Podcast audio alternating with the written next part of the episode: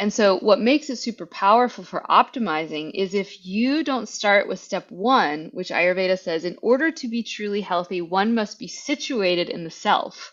The yogis were the original biohackers, like for real. How these ancient remedies came about were that these guys went out and tested them on themselves. That, everybody, is Katie Silcox. She's a New York Times bestselling author of the book Healthy, Happy, Sexy Ayurveda Wisdom for Modern Women. She's also the host of Spirit Sessions podcast and the founder of the Shakti School. In this episode, we explore Ayurveda. How does Ayurveda jive with biohacking? We talk about practical Ayurvedic herbs for digestion, inflammation, and way more. We also talk about, among other things, a practical approach about how you can begin to explore Ayurvedic principles for yourself. We talk about extractive medicine. We talk about Ayurveda as the science of life. And it's about connecting with the divine animism. We define what is divine animism. In this really interesting podcast, this meandering conversation that covers a wide swath of topics, we really are focusing on the intersection between optimal performance, personal health, optimal lifestyle, and this is just a really refreshing conversation. It's almost as if Katie and I, even though she's in Oahu, are sitting in the room together. It's got that kind of vibe. It's a little bit different than than a lot of the podcasts that we do because I get to ask her the questions that I want that I think that you're going to get a lot of information out of. We talk about the importance of the divine feminine within performance and biohacking. And we also share a couple of Ayurvedic herbs that she really loves to keep in her kitchen that help her increase her vitality, her digestion. So, in this episode, I know you're going to take out a ton of amazing nuggets of wisdom. Before we jump into the episode, I just want to say thank you to the X3 Bar for sponsoring this podcast. The X3 Bar is the most complete, the most effective piece of exercise equipment 10 minutes a day, six days a week. I've been using it for years. Many, many, many of you listeners have purchased with the code OPP. If you go to x3bar.com and use the code OPP, you'll get $50 off. It can change your physique forever. It's easy and fun, it's convenient, so go check it out. I just want to say thank you for listening to this podcast. Uh, I hope that your year has started off with a bang, and I hope that you've got big dreams and big goals for yourself this year. Because one thing that I know that I'm reinforced with every single day working with coaching clients is that we all can do better.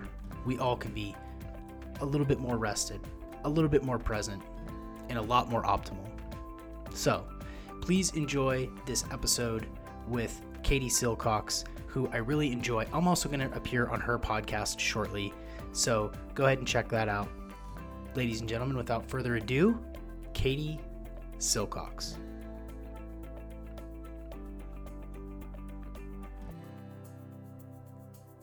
Welcome, everyone, to the Optimal Performance Podcast. My name is Sean McCormick.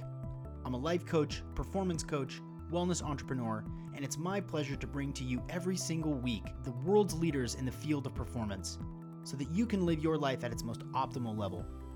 Plus, cutting edge ideas so that you can stay ahead of the curve in an ever changing world. Let's dig right in. And we're here with Katie Silcox. She's the author of Healthy, Happy, Sexy, and she's the founder of the Shakti School. Katie, welcome to the Optimal Performance Podcast. Thank you, Sean. Super happy to be here with you. I want to start at the very beginning uh, because I think a lot of people know what the term Ayurveda is, and I've spoken on the podcast before about it and its value. But I want to hear from you why you think Ayurveda is such a powerful tool for optimal performance? Hmm. I mean, Ayurveda, many of the listeners will know, means the science of life, but what what really it is is this capacity to actually connect with this divine animism. So in ancient Ayurveda, all of life has life within it. And this is like a radical paradigm shift for many of us that grew up in the Western world. And what's so unique about Ayurveda is that this this understanding is rooted in the health being something where I am in what the Sanskrit word for it is svastha, which means situated in the self. And so, what makes it super powerful for optimizing is if you don't start with step one, which Ayurveda says, in order to be truly healthy, one must be situated in the self. And what does that mean? It's like regular lady language, right? It means you got to know who you really are, not your old traumas, not your reactions, not what your mom taught you or your school taught you or your culture taught you, but like the the the the, the sort of felt sense of this is the real me and when I'm situated in that, that can actually lead to the unraveling of health states in all these other layers downriver. But if we forget that essential part, no matter what we do, no matter what pill we take, no matter what supplement we take, no matter what Ayurveda treatment we do, we are going to be working backwards. And so we start from that place and we move forward.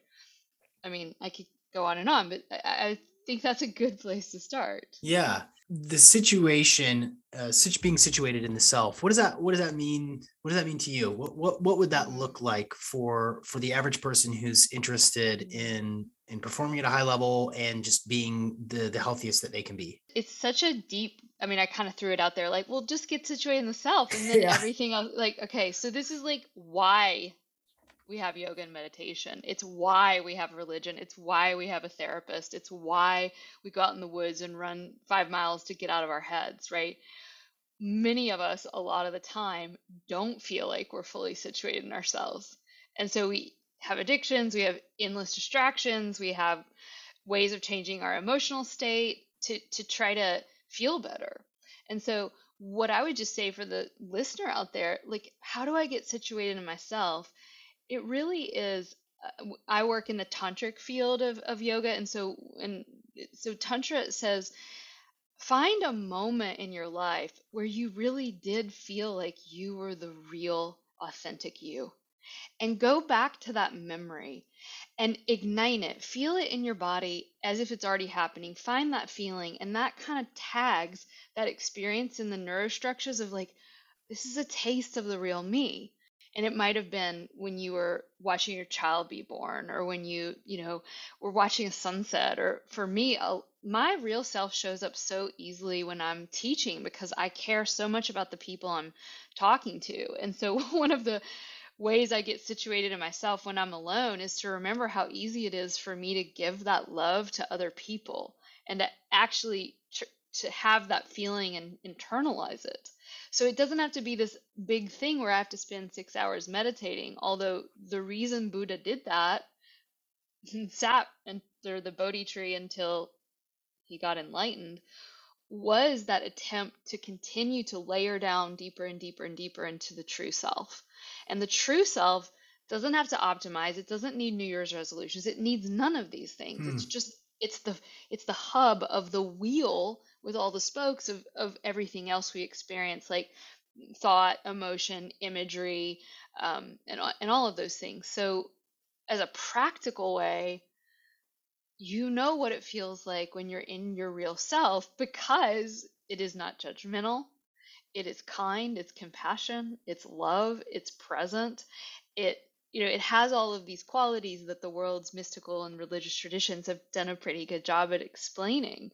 But um, many of us aren't there a lot of the time. That's really well said. I love that tool that everybody can now do to take a moment to think about an instance in, when you're in your life where you were the most authentic version of yourself and feel it and picture it and then bring that forth into the present moment. I think that's it's both profound and also highly practical, right? Super easy. Look, I really believe in the Einsteinian way of like, if you can't explain it simply, you don't get it yourself. Like, ancient mysticism, especially when you get into the depths of Tibetan Tantra or Ayurveda, man, it's super complicated. And that's why I created the Shakti school, our, our, our women's school, and I wrote the book Healthy, Happy, Sexy, as I was like, I want to make this super digestible if if we can't make it digestible it's not going to be able to be consumed and therefore the nutrition will not be available. And so and, and i also am a big fan of like the Thich Nhat Hanhs of the world where true awakening and enlightenment and tapping into the real self it's dead simple. Hmm. you know? We are overcomplicating it. The profound perspective of ayurveda and these you know these ancient traditions I think for for some folks, uh, it can be tricky to try to pull that into the modern world, right? These these ideas were not birthed during smartphones or you know Doritos, and so it's tough to like.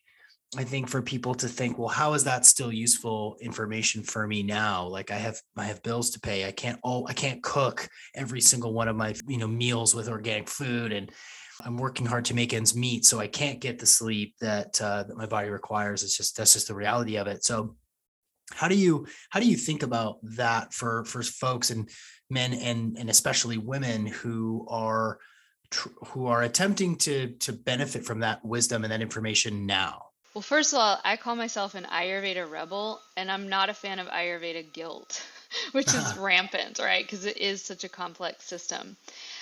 You know, what we can do is we can go back to the ancient words of the Charaka Samhita, one of these original texts of Ayurveda, and it says that the Ayurveda must be adapted to the time and the place and the people in which it's being presented. That's that's how wise these beings were. They were able to project themselves into the future and to know, look, when Westerners and moderners in the modern world with their iPhones and you know, they are they are going to need the template not the rules. Mm. The template of Ayurveda works because it's the template of life. Ayurveda is the root mother medicine of Chinese medicine. It, some argue it's the root mother medicine of Western medicine. So we have these deep templates that explain to us basically physics and chemistry and biology. And so we can go to those original templates to get the good understanding of the pattern and then extrapolate it and apply it to the craziness of the modern world. Um, I think people get really caught up in Ayurvedic practitioners and even Ayurveda schools get really caught up in those rules that they miss the original intention. And so I always tell my students A, work first from the rule of compassion. If you were a, an Ayurveda mama living 2,000 years ago, do you think that those women in India, if you gave them a gift of a Vitamix, wouldn't use it? You're crazy. they would be like, oh my God, we don't have to grind this so hard, right? It's so, I think what we can't forget is that we actually are those people we are them whether you believe in reincarnation or just it's just our ancestry. And so to really apply the principles but at the same time my god man just like being so self-compassionate. Like we are living a bizarre time. You know many of us like you said working working an inordinate amount of of hours not sleeping all of these things are are, are parts of our, a greater culture than the individual herself. So mm.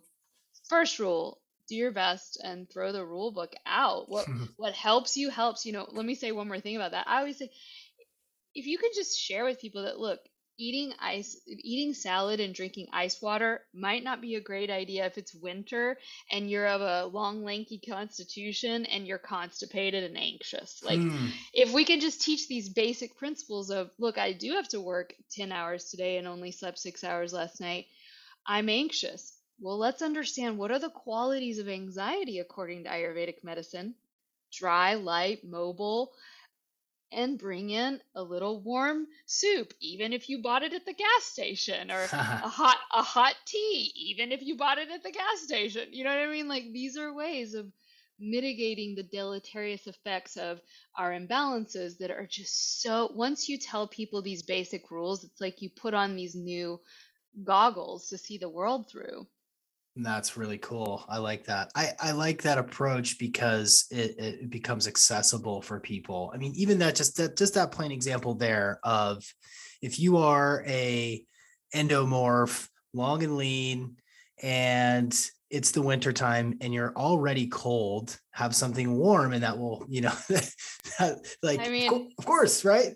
Sean, you don't know how many like young sorority girls I've met who are like, "Oh my god, I'm so fat and I'm eating salads and I'm drinking ice water and I can't go to the bathroom." And I'm like, and they think they're a kapha. They think they're these big. Wi-. I'm like, dude, you're this long, lanky little deer.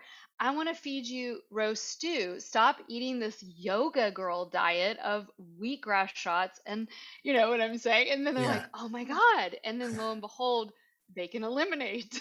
yeah. and when you can eliminate, you don't feel fat. yeah, right on. You you used a word that that was sort of I think that was really important. I think I think you said we're talking about compassion earlier about how coming from that place, starting from that place to have that greater awareness does it does it start with the self do you start with compassion for for yourself in the moment and then does it does it trickle out from there so there are as as many paths to the self to god to love whatever you want to call this as there are as there are beings you know and as a i've as a student of these disciplines for over 20 years i can tell you there, there's many ways in.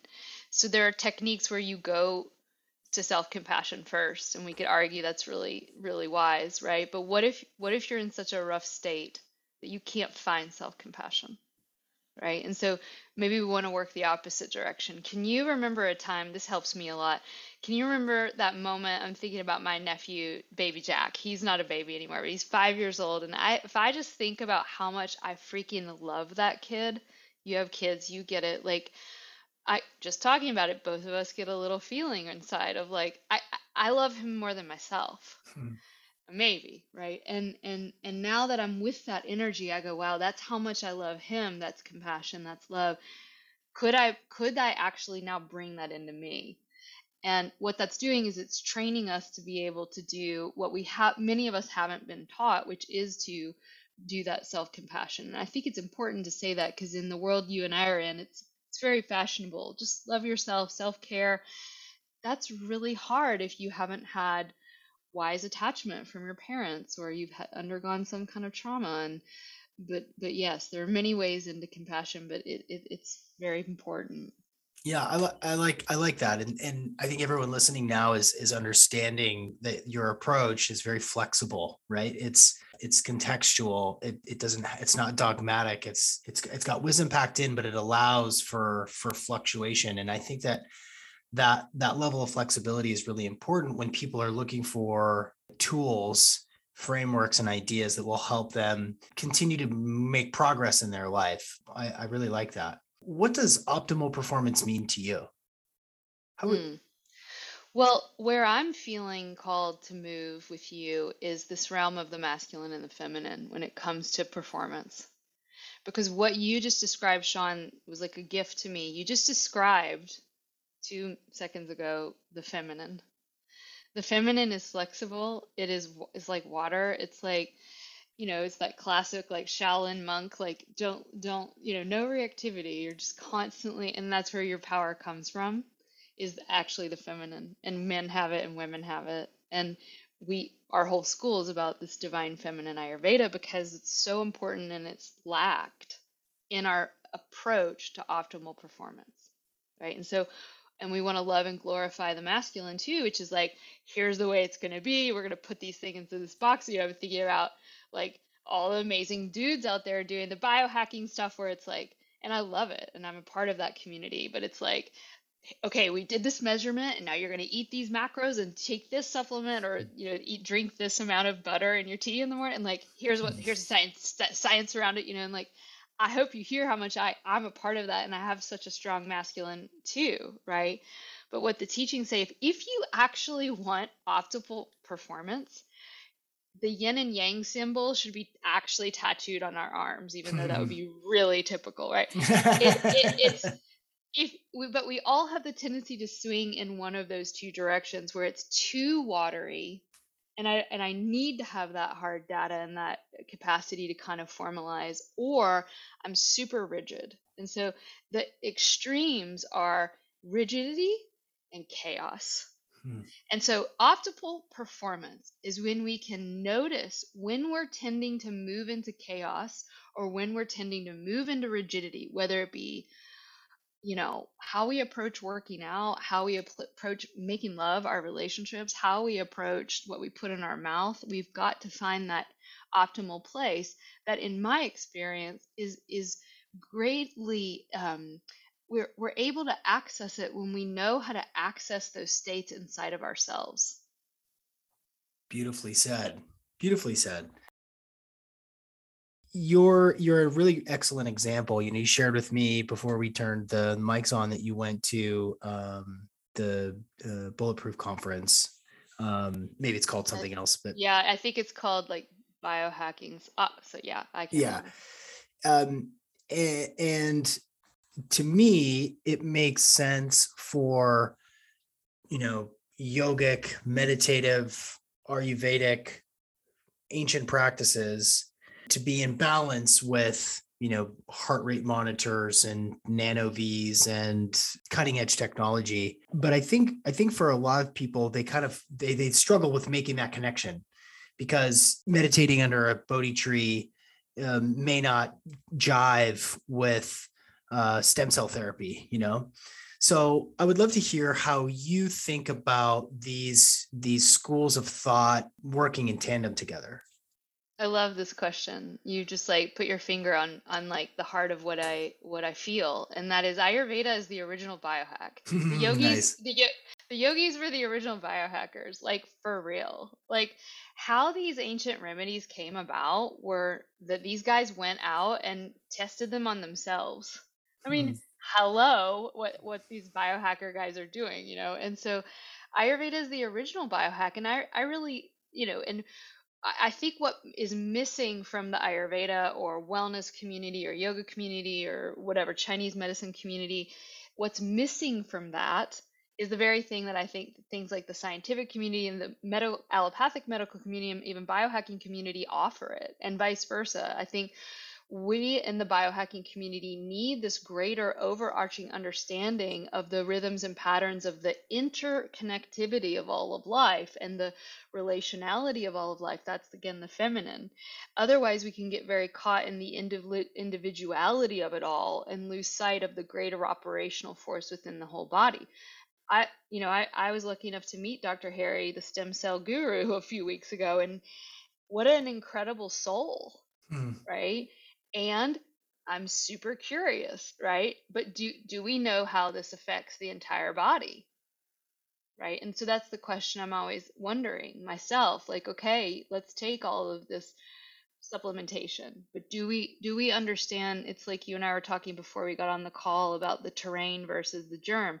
I still feel like we're doing a little bit of what the ancients call extractive medicine.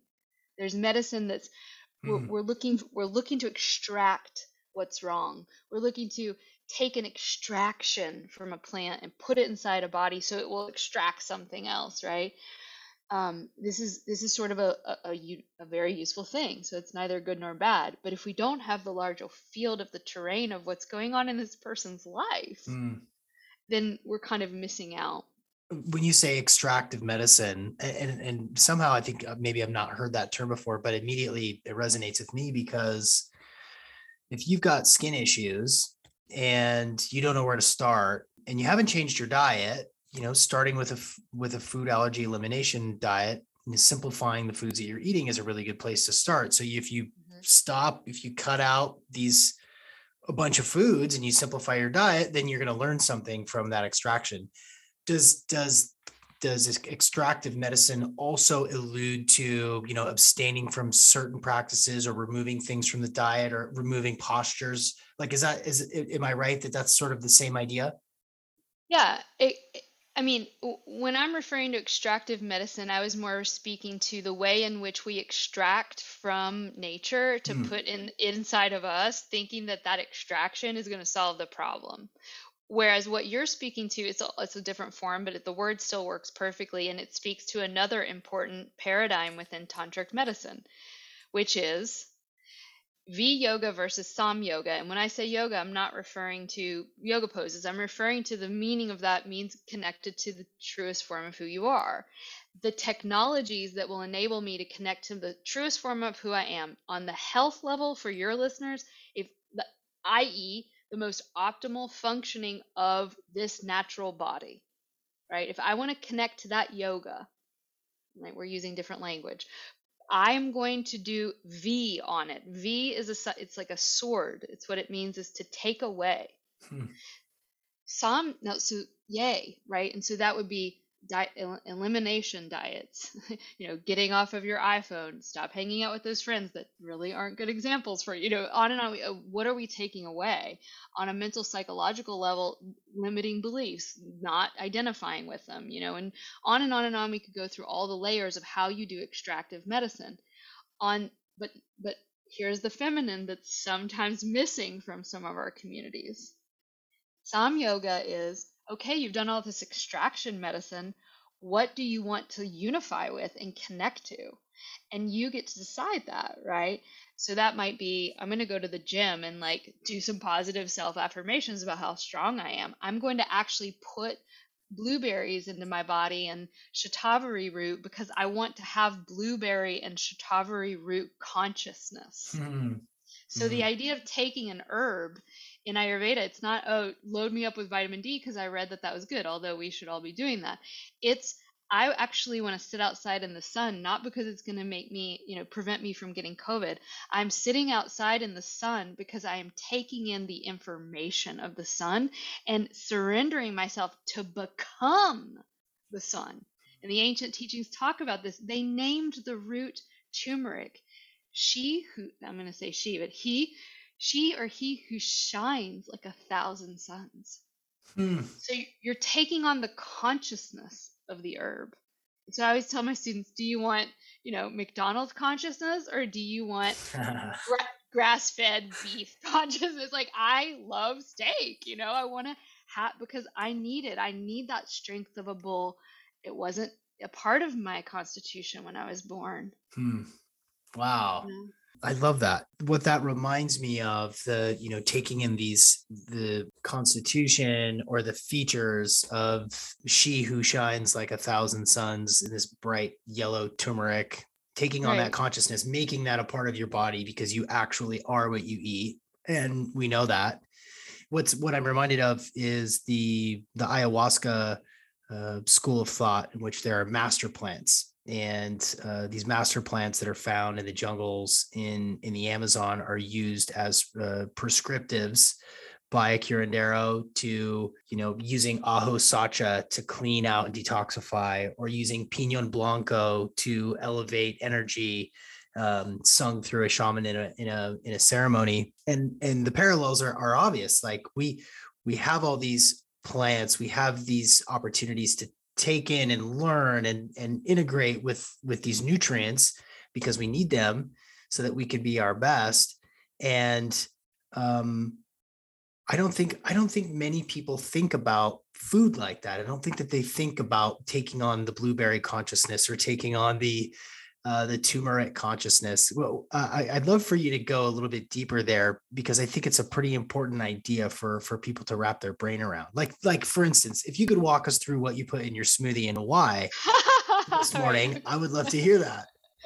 Sure. Um, well, as many of us, or I'm not, I'm not always living the teachings perfectly, but I, one of my teachers, Dr. Robert Svoboda, said the blueberry consciousness, and I and I think he may have even said blackberry consciousness. So when you, I live, I'm from the mountains of Virginia, even though I live in Oahu part of the year.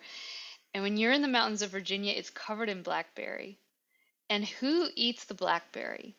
The bears, right? And so the blackberry has developed a consciousness, we could say, in order to relate to the blackberry. So when you eat uh, to relate to the bear, so when you eat blue blackberry, you're not only eating that, you're interfacing with the bear. Mm. Right. And so we could, Thich Nhat Hanh speaks of this so eloquently that every single flower has the essence of the entire universe in it. Hmm. um, there are certain, so, and, and what matter is, is packets of information so why do we prioritize if everything's god and everything's vibrating consciousness why can't i just eat a big mac tonight?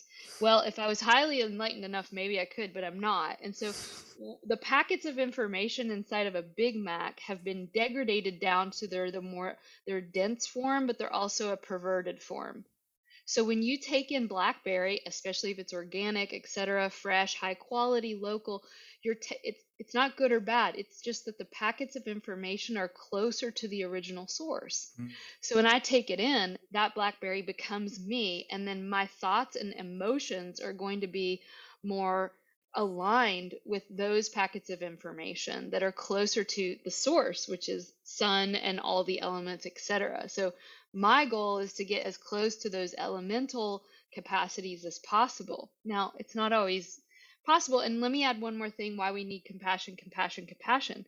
The ancient teachings also say it is better to eat a I'm going to use my version a Big Mac hamburger with love in your heart than to eat the perfect organic smoothie that you asked me about and be a bitch. So, but I did have blueberries, frozen blueberries, half an avocado, greens, and some really, really high quality um, it, the Kion actually Ben Greenfield's protein powder. But I'm I'm in a moment where I'm attempting to build. You know, I want to get strong because I was a yogi on 20 years of doing yoga. I'm having to kind of course correct. And so but Hmm. that's that's me and each individual is going to have a different need. Hmm. Oh, that's cool. I like that.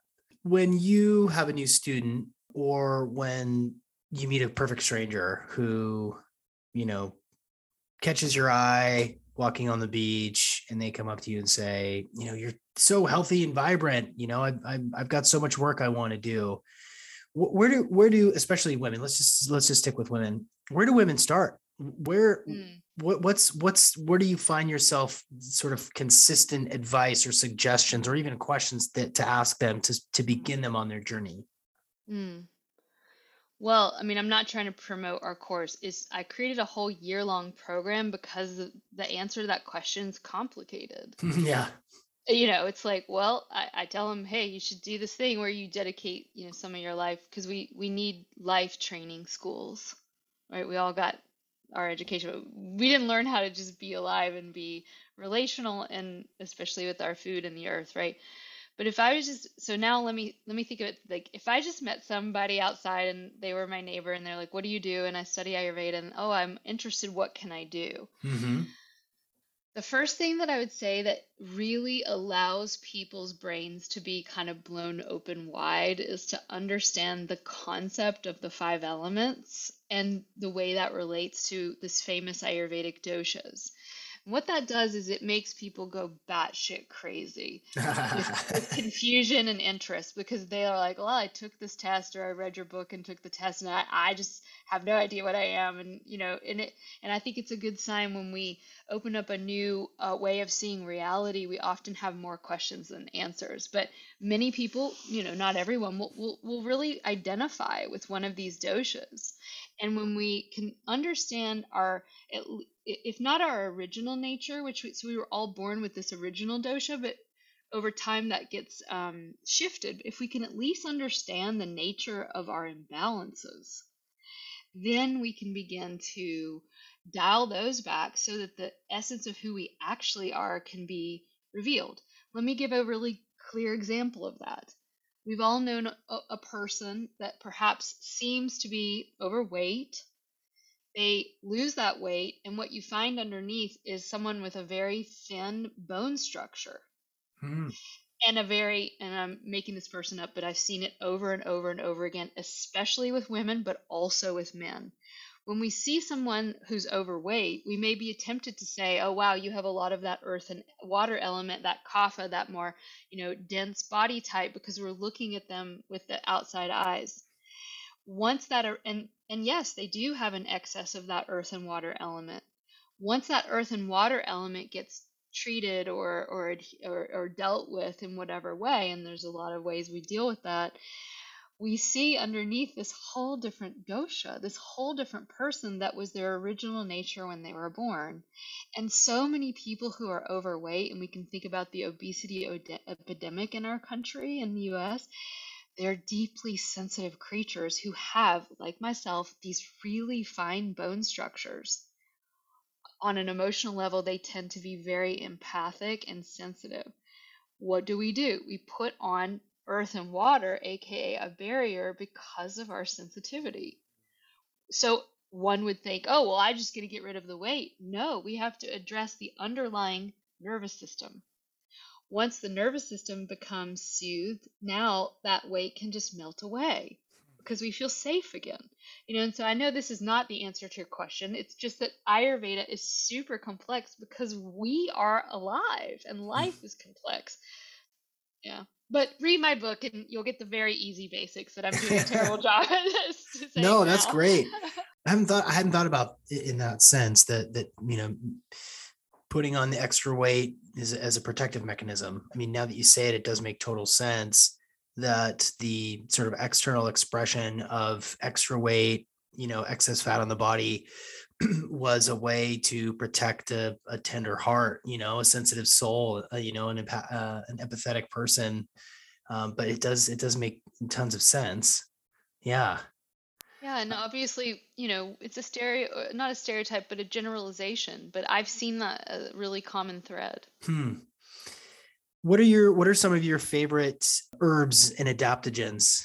You know, I'm really again like I'm an Ayurveda rebel. I'm from Virginia. I I like to use what I can that's around here and that my ancestors had. And so I, I I'm not a big Ayurvedic herb taker. I know people are probably surprised at that. I mean, I do have a short list of favorites that I go through with my with my students because I think they're really good to have on hand. Things like ashwagandha and shatavari are kind of the king and queen of the Ayurvedic adaptogens.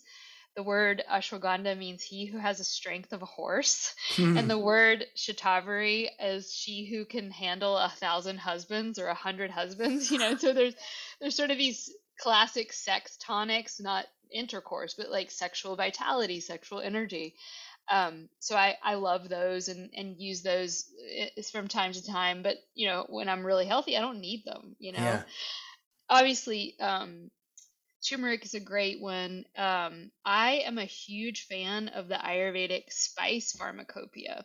So a very common Ayurvedic spice mix that I tell people to use. It's great for every single body type uh, works for almost every type of digestion, and they're carminative, so they help boost and stimulate digestion. Is fennel, cumin, and coriander. You just mix those powders up together in equal parts. Take a fourth to a half teaspoon, or even sometimes I'll do a teaspoon with a warm water before meals, and that acts as a prebiotic and a digestive. Um, so that's a great one. Another one that I'm a huge fan of, especially for people who have inflammation, which is a huge issue in our world, combined with gut issues, is licorice. Licorice mm. is a demulcent, meaning it, keep, meaning it keeps things really wet, but it's also an anti-inflammatory. It's also a carminative or a digestive. It has incredible effects for women in our uh, urinary tract system uh, you know, you just want to be, be a little careful if you have um, blood pressure issues. But licorice is another big, big fan favorite. I mean, I could go on and on, but I, I love supplements. I take vitamin D. You know, I'm always curious what all the biohacker people are doing. And, you know, I, I play around with a lot of things from yeah. every pharmacopoeia. That's a good rundown. You know, if, if you're listening now, just pa- pause, rewind, go back and listen to those, and then do your own research. You know, look look up find your dosha quiz, begin to begin that process of discovery. It's such an important part of in, in my mind, it's such an important part of of health optimization is to be just just begin being curious to to know what's going on for you. Uh, what do you crave? Um, uh, what what is your what's your dosha? What's your body type? When I do intake with coaching clients, I have them take a whole bunch of quizzes, uh, doshas, uh, chronotype. So, what's your sleep type? Uh, Myers Briggs, the Braverman assessment to look at neurotransmitters to get a great, you know, a really good picture of you know people's tendencies. But I, I'm also struck by the fact that you listen to a lot of podcasts, you host podcasts. You know, we as podcasters are always consuming content and learning and growing and stuff like that and and it's harder to actually activate and start doing some of these things experimenting with some of these things. Can you speak a little bit about about that process of experiencing and testing and actually like engaging with with your own sort of health journey? Yeah. Well i think so many of us are drawn to these practices and uh, wanting to optimize ourselves because we haven't felt that way. And we are also under the onslaught of an incredible amount of information and it's so fun especially those of us that have that type of brain. Like i am ravenous. I love Yeah. learning all you know like you could just get a phd just listening to podcasts for a couple years but the, the shadow side of that beauty is that we're overloaded and it's like you know they've done these studies where when people we, we suffer from decision fatigue and so the current American brain has, I think the statistic is um, six, excuse me, five seconds of uh, attention span. And to give you some perspective, a goldfish has six seconds. And so we're, we're, we're, we're behind the goldfish. And so that's a long way of saying Ayurveda says when the outer world or the or the illness issue whatever you're going through is complicated. And my God, if we have ever been in a complicated reality, it is 2022, Yeah. right? Coming up. When the outer reality or your inner body's state is is complicated, let the remedies be simple. Hmm. So because you and I live in complexity, and I love and I'm addicted to complexity, let's let the remedies be simple. So for me, I have a sticky note on my on my um on my mirror and it says two things that I'm going to start playing with because all the other habits, I scrape my tongue every day. I do some sort of exercise every day. I do some sort of way of connecting to the God of my heart every day. I do some type of X, Y, and Z every day. That's already integrated into my routine. Some of your listeners may be like, I don't do any of those. Okay, hmm. ch- choose two, Yeah. right? And and so because those are already integrated i can play around with I limit it for me two new things. Some of you might do one or three but the point is it's limited. And so i've got those on there and if i can do those for 40 days which is how long it takes to create new neural structures they've become a part of the routine. Now i can add something else. Now do I get excited about ice baths and then think about Ayurveda being like, uh, that's maybe not good for everyone all the time, Mhm. right? But do I do it anyway? Yeah, I'm a total rebel. Like, let's play around. But ideally, um, you know, in our school, our women are learning thousands of new techniques and, and new philosophies and new approaches. This is where that inner instrument of your intuition is the most important thing. Yes, everybody's doing breath work and ice baths right now. Yes, that's super popular to do ayahuasca and X, Y, and Z right now. Cool. Nothing bad, wrong about it. But remember the central principle of Ayurvedic medicine is each medicine is individual for the individual. Ayahuasca, in the hands of someone who's deeply traumatized and overwhelmed, may take them over the edge, right? Ice baths can take people over the edge. And so that that's why we typically would have a guide or a mentor, teacher, helper that would have wisdom. You know, but unfortunately, there's ra- those are rare. Yeah.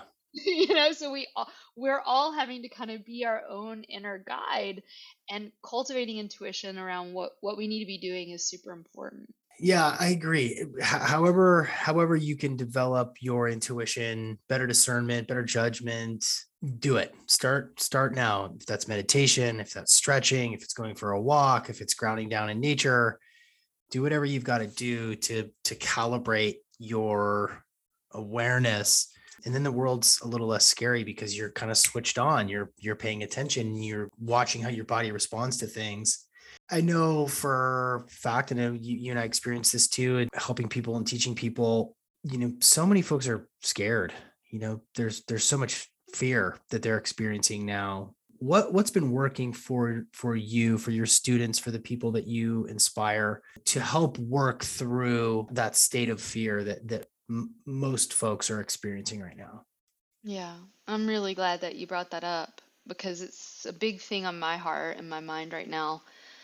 And I feel it, you know. And so I I don't in any way take myself out of this equation. I'm I'm feeling it too and working through it and luckily have a therapist on hand that is like, "Yes, you can text me."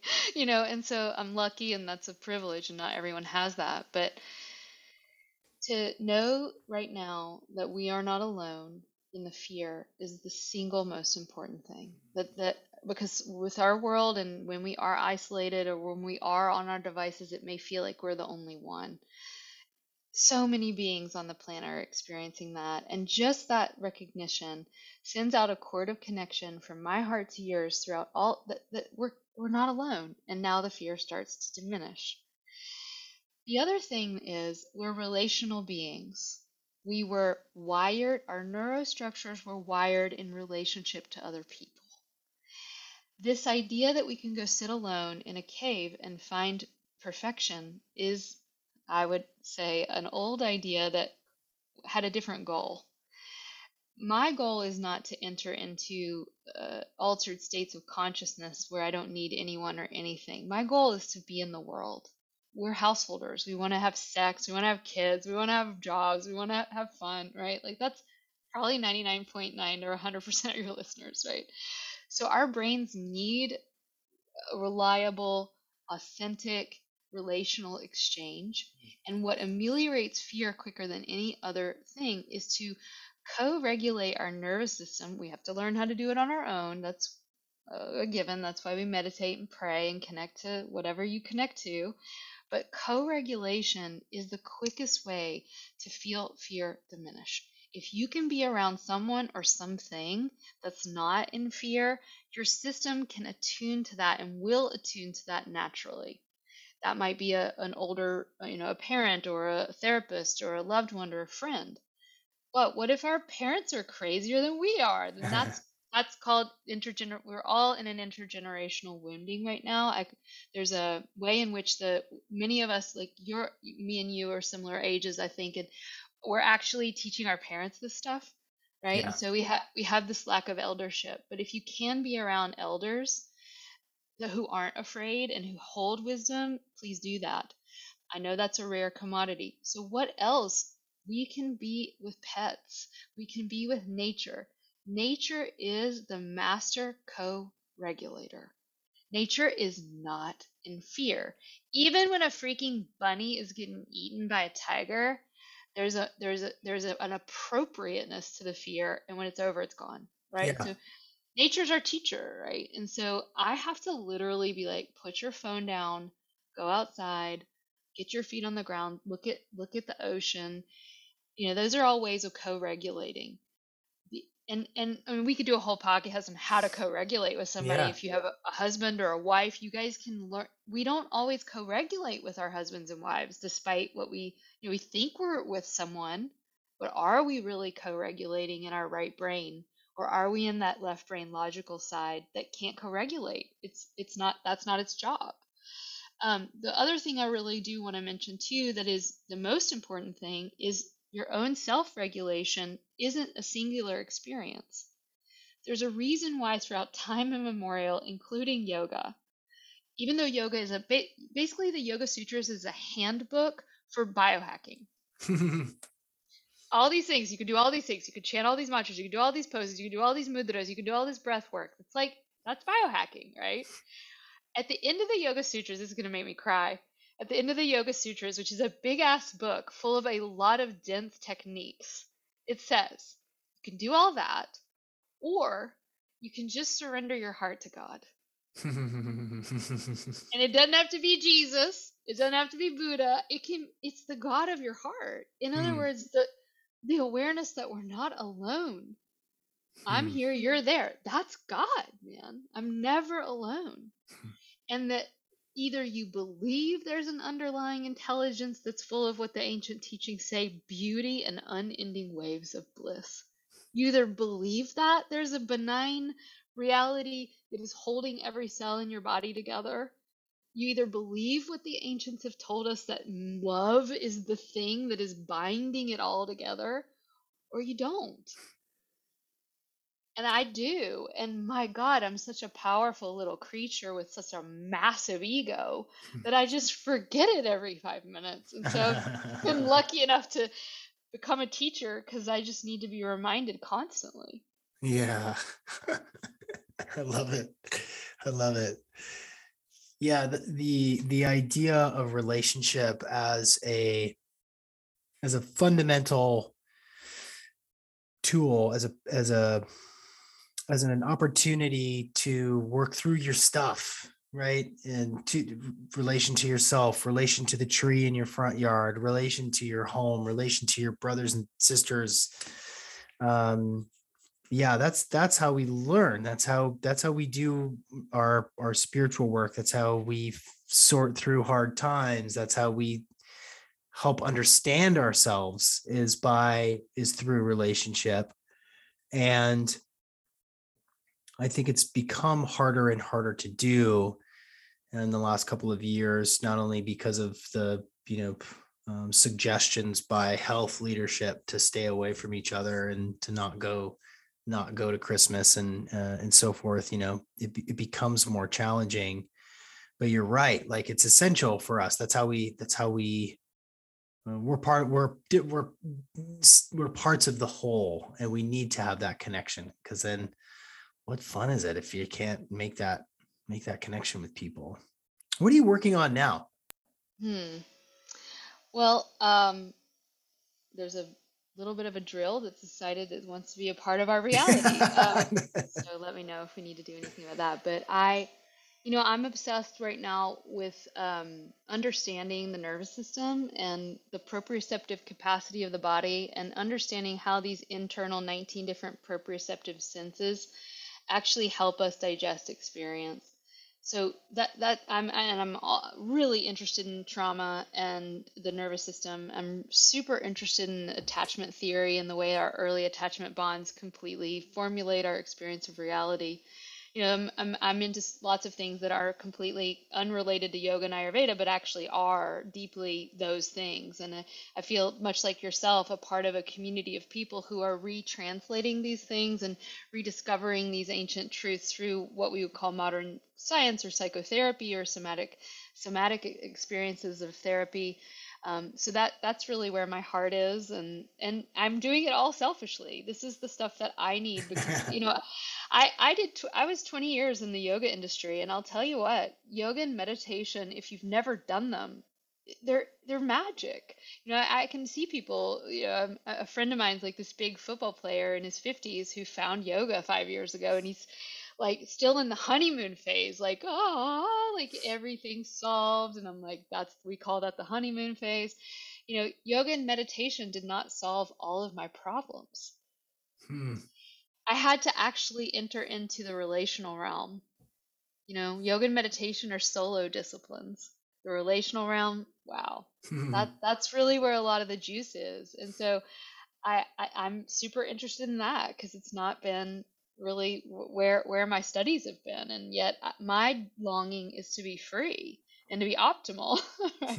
So what's getting in the way of my optimization, right? Hmm. yeah yeah this is a little bit of a different format for uh, just to share this with you this Yeah. our conversation the flow of it is uh, is is a little break from the norm of what people are used to um, because i just wanted to just sit down and vibe and and and get some of your insights and let this conversation sort of flow really freely so thank you for being willing to do that with me i'm very Yeah. grateful for that um, so if people are listening and they're like wow i like i like the way she speaks i like the way that she the, thinks about these things um, tell us a little bit about what your what your goal is and what you talk about on your on your podcasts Yeah.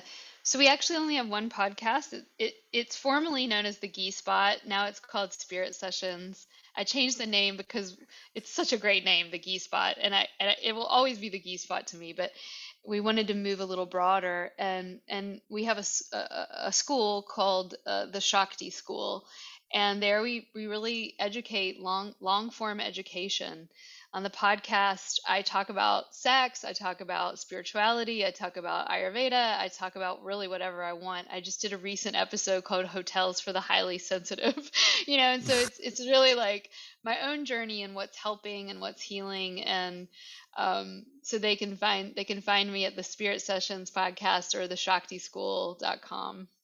Cool. Cool. Yeah, I guess I guess that was a, the tease that the other the other podcast is coming coming soon, right? I only have one plant, one The plant. the, the dude talking to the dudes, the dude Ah, talking to Oh no, dudes. no. That's gonna be a series we're doing for the Oh, Spirit within. Sessions. Yeah. So Oh, cool. exactly, and we're gonna have you on. It's gonna be Katie talks with dudes because Katie we have a dudes. We have a women's school as of right now. It's it's I think the world's only women only online Ayurveda school, and I get Mm. so much feedback when I hang out with men. They're like, "Dude, we need this too." Mm. And we have thoughts and feelings about all these things you're talking about. And so, one of my goals is to bring awesome men who have different perspectives onto the show because I, I I mean of course we're all masculine and feminine but to be able to actually have a man and a woman really talking about these things it's a different dynamic and so of course creativity like Mm. so when the whether and you know we're not talking about body parts but when the masculine and feminine come together no matter what bodies they're riding around in freaking magic gets created Mm. And uh, and so yes we're going to be talking with lots of guys as well and and who knows maybe one day have men as a part of of of our platform we'll see Cool. Very cool. As I as we take the episode home, I've got a fill in the blank question that I ask every guest, which throws people off purposefully. Makes people- Awesome. yeah.